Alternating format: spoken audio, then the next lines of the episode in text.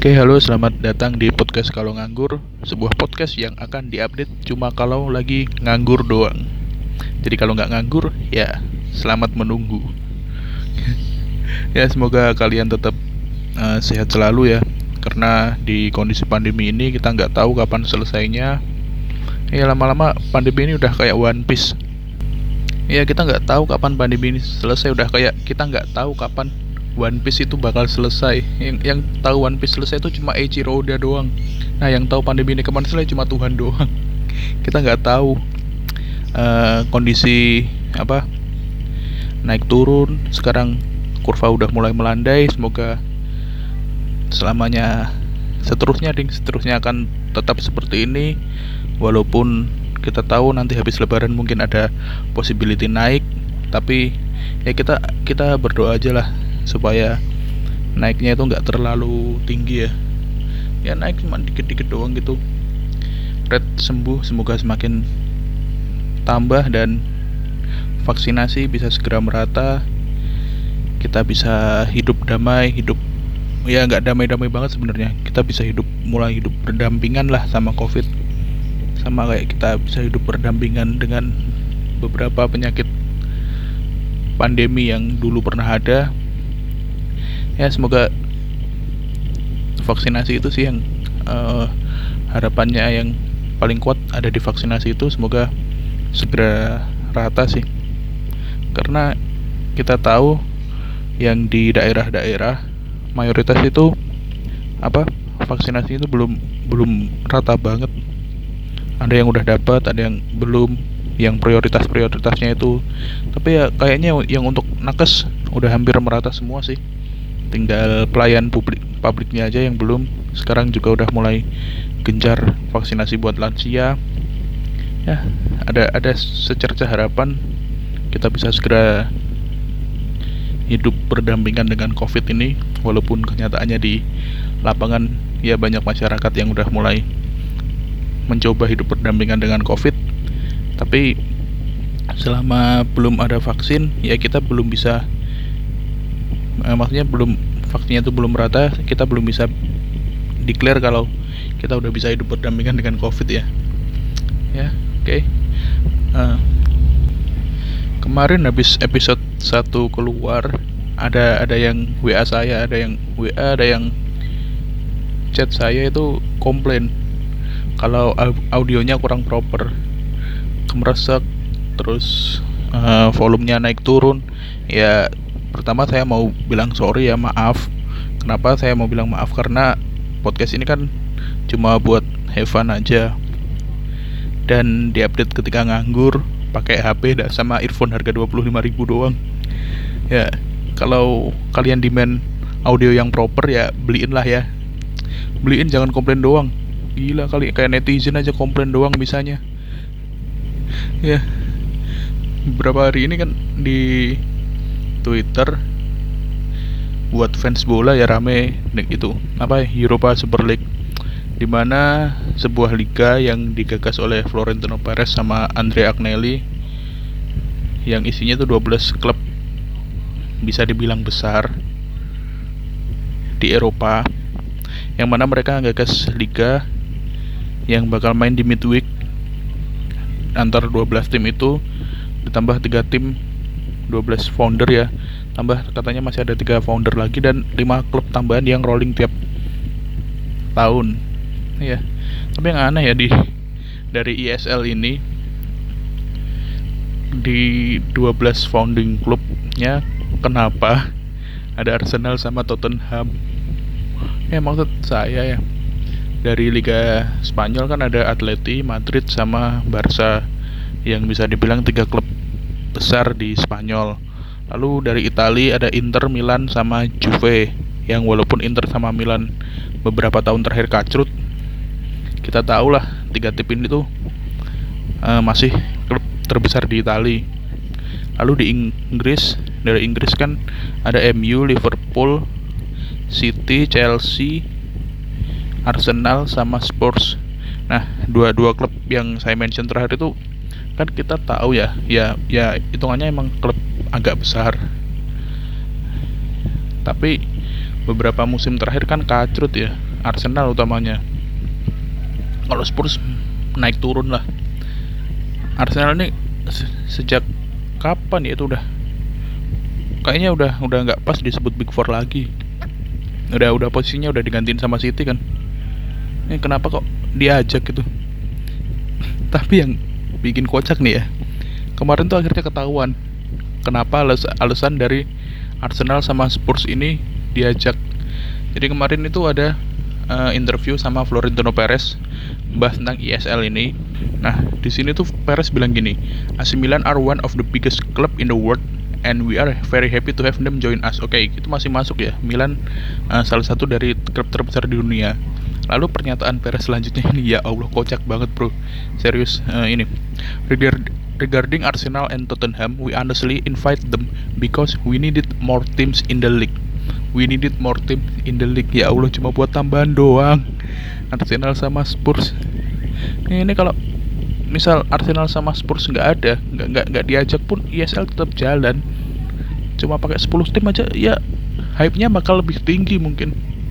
Nah, ini nggak bisa bayangin ya kalau nanti ESL beneran jalan.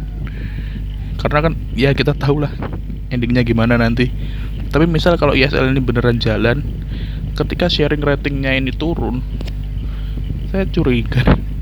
Saya takutnya nanti tiap match Arsenal sama Spurs itu ratingnya paling rendah di antara klub lain. Iya, match 1 El Clasico, match 2 Derby della Madonnina, match 3 ya Allah Derby London.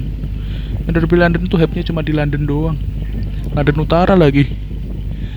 Maksud saya ya, fans Arsenal sama Spurs ini kalau dibandingin sama fansnya Atleti, ya sama lah mungkin jumlahnya di seluruh dunia. Tapi kan ya masih nggak bisa kurang bisa menarik. Mungkin yang kenapa alasannya Arsenal sama Spurs diajak ya, di ESL butuh hiburan.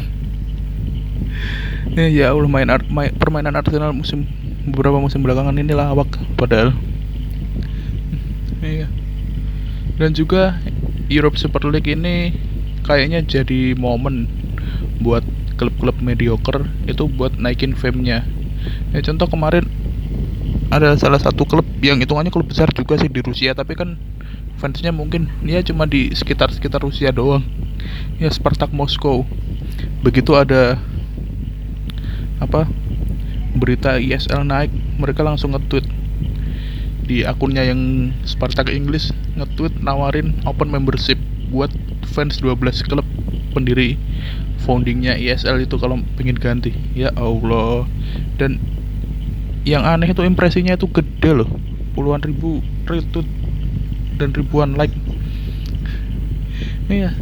Dan kemarin si adminnya Spartak ini juga nge-tweet lagi kalau Bagan dari UCL yang tahun 2017 yang finalnya Madrid Liverpool. Nah, di situ kan si Spartak ini masih di penyisian grup itu, subgrup sama Liverpool, Sevilla sama Maribor. Ya.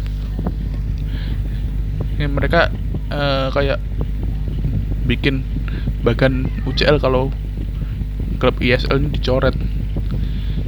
Yang lolos Sevilla sama Spartak nanti di final. Yang jadinya itu Spartak juara. Kocak anjir. Serius, kocak ini. Emang tuh ngapain gitu loh. Impresinya tinggi lagi sampai ratusan ribu like loh, bro. Sebegitunya klub yang enggak terlalu terkenal ini pengen naikin fame sampai ngikut di hype-nya ESL. Ya kan mayoritas klub yang nggak diajak ya, klub yang kurang fame, kurang gede, hitungannya klub mediocre gitu. Rata-rata kan mereka nantangnya itu pada minta klub-klub founding itu dicoret dari liga. Terus bikin pernyataan. Nah, ini Spartak loh. Ya ampun, bikin Bagan UCL tanpa 12 klub founding di mana mereka juara UCL. Dan di slide ketiga gambarnya itu ada gambar trofi UCL di lemari trofi mereka lagi, dan editannya kasar ya, edit background kotak-kotak vektor kayak gitu tapi nggak di remove. Serius, ini kayaknya admin Spartak ini ketularan sama admin itu Roma, AS Roma England ya, cuma bedanya Spartak trofi kabinetnya ada isinya, nah, Roma isinya cuma piala Adiwiata doang. Ya, kayaknya Roma terakhir kali megang piala itu ya piala apa itu yang pohon itu ya, piala Adiwiata kalau saya nyebutnya. Tapi kalau kita tahu ISL ini ya 12 klub yang bisa dibilang gede main tiap minggu ini potensi bikin bosen loh. Ini hampir big match tiap minggu.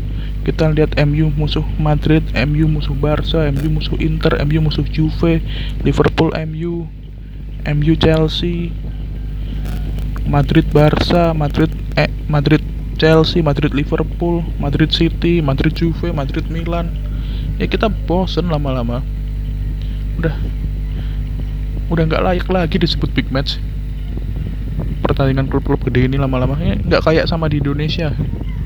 Ini kalau di Indonesia itu kan pertandingan Badak Lampung versus Tirakabu aja dibilang big match loh. Kayaknya di Liga Indonesia tuh semua match big match. Apa jangan-jangan ISL ini inspired by Liga Indonesia ya? Karena itu pengen ngadirin big match setiap minggu.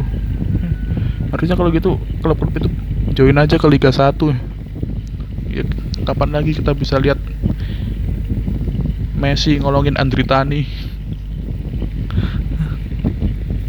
Ya, dan juga di ISL kemarin rame gara-gara di Liga Inggris, Liga Spanyol sama Liga di Serie A-nya itu klub-klub lain minta ke badan liga kalau si 12 klub itu dikasih hukuman. Salah satunya adalah hukuman pencoretan dari liga. Men, nggak mungkin, men. Hal-hal kayak gitu tuh nggak mungkin terjadi. Kenapa? Karena 12 klub itu adalah penarik sponsor terbesar buat liga. Iya, selain sponsor juga hak siar. Kayak dulu IPL, sponsornya Barclays itu kan karena Big Four. Kalau Big Four dicoret, ya apa yang mau join buat jadi sponsor di IPL? Hak siarnya juga otomatis drop lah.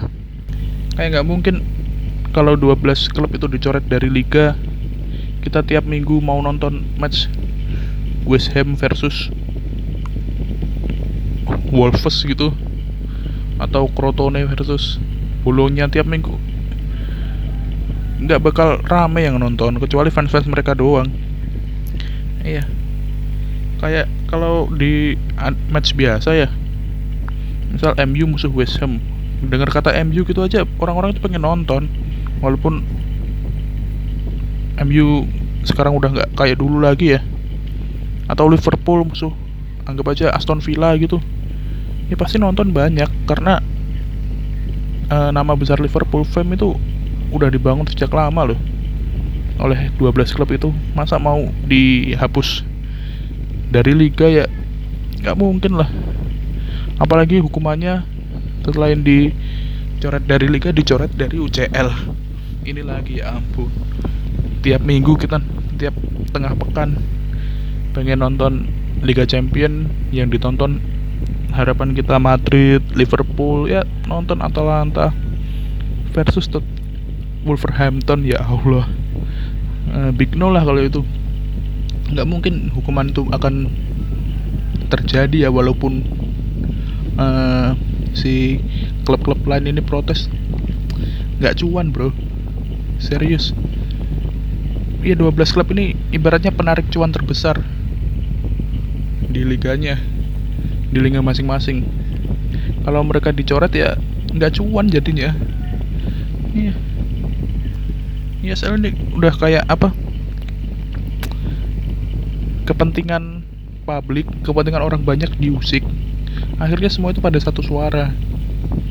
Nah, yang kepentingan dari si 12 klub ini, mereka butuh tambahan duit buat keberlangsungan tim gara-gara pandemi. Akhirnya dananya operasional tim berkurang, bahkan kita lihat Barca hampir pailit, nggak bisa perpanjang kontrak Messi.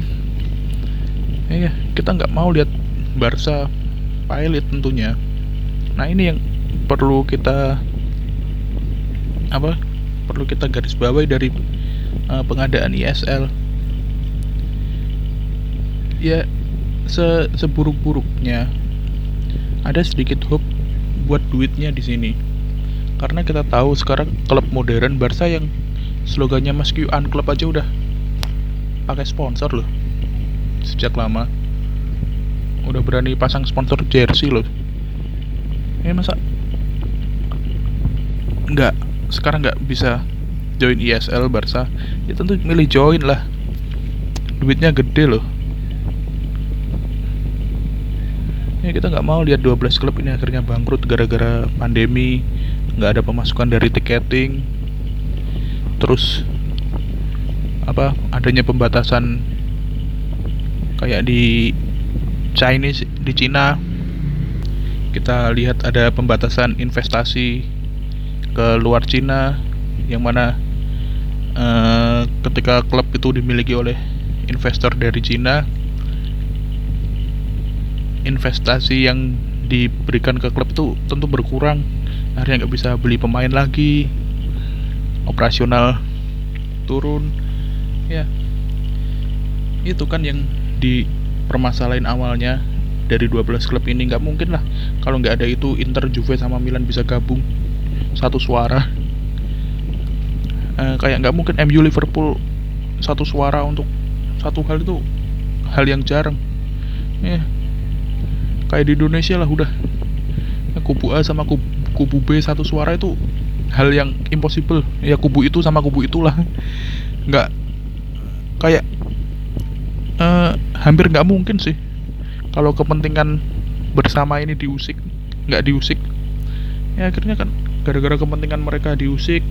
Ada ISL satu suara, klub-klub yang bahkan di liganya itu rivalitasnya itu bukan cuma di lapangan, dari supporter, match lapangan, bahkan sampai manajemen itu bisa konflik loh, bisa nggak akur cuma gara-gara cuan. Akur akhirnya, ya Allah. Ya, operasional klub Eropa emang nggak bisa diakal. Ya, siapa sih yang mau nolak dana miliaran euro? Itu lumayan loh, Barca bisa perpanjang kontrak Messi, Inter bisa lolos FFP, ya Madrid bisa beli Mbappe. Lumayan duit dari ESL itu sebenarnya kalau jadi.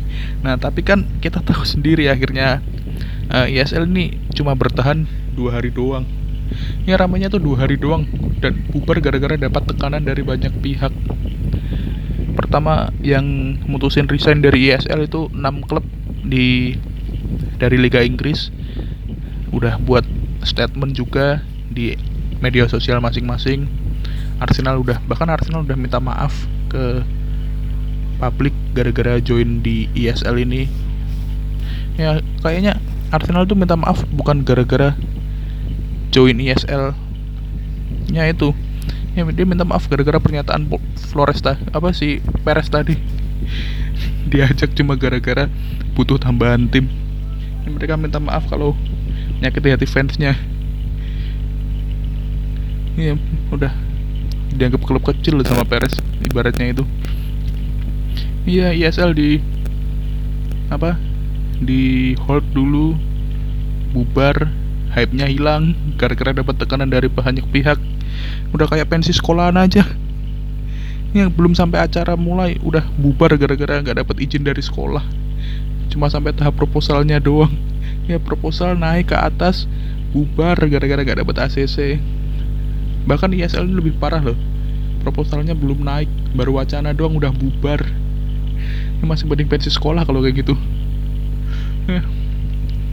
Ya, tapi mau gimana pun kita menarik ini ISL ini kalau memang benar-benar terjadi. dan hukumannya ini benar-benar ada. Kita lihat Serie A tanpa Inter Milan Juve, La Liga tanpa Barca Madrid Atleti, dan Liga Inggris tanpa 6 tim itu. Mungkin Liga Inggris masih lah karena kick and rush-nya ya. Tapi kalau lihat Serie A sama La Liga ini yang agak gimana kalau tanpa tim-tim tersebut. Tapi ya mau gimana lagi, ya selalu udah bubar di hold, 6 tim udah keluar, mau akan menyusul Inter sama Milan. Mungkin Inter sama Milan udah sadar kalau ISL ini cuma akal-akalan Agnelli doang. Akhirnya mereka mutusin buat menarik diri dari ISL. Kita lihat dari statement klub-klub lain, tinggal 6 klub dan berpotensi berkurang 2, masih tinggal 4 klub. 4 klub doang ya, mending bikin Konami Cup aja lah, mumpung PS5 baru rilis. Nah, well, segitu aja.